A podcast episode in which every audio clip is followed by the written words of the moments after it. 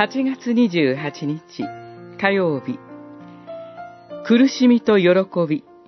テサロニケの信徒への手紙。1一章。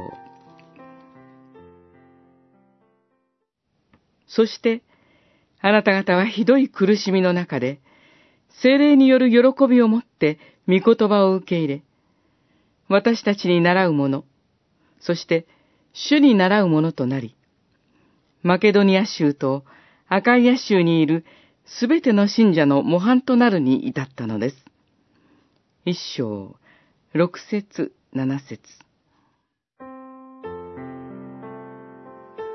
テサロニケのキリスト者たちは、ひどい苦しみの中で、精霊による喜びをもって、御言葉を、福音を受け入れました。苦しみと喜びは、普通は正反対のものです。私たちは、喜びがあれば苦しみはない。苦しみがあれば喜びはない。そのように考えます。しかし、信仰においてはそうではありません。信仰のために受ける苦しみは、御言葉によってキリスト者に要求されているキリスト者の定めです。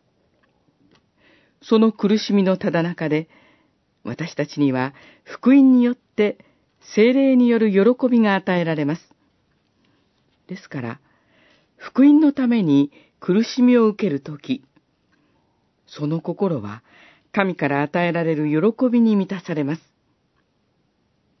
それは心の持ち方や人の工夫によって得られるようなものではありません。それは神が精霊によって私たちのうちに与えてくださる喜びであり、この世の何者も与えることができない、そして奪うことのできない喜びです。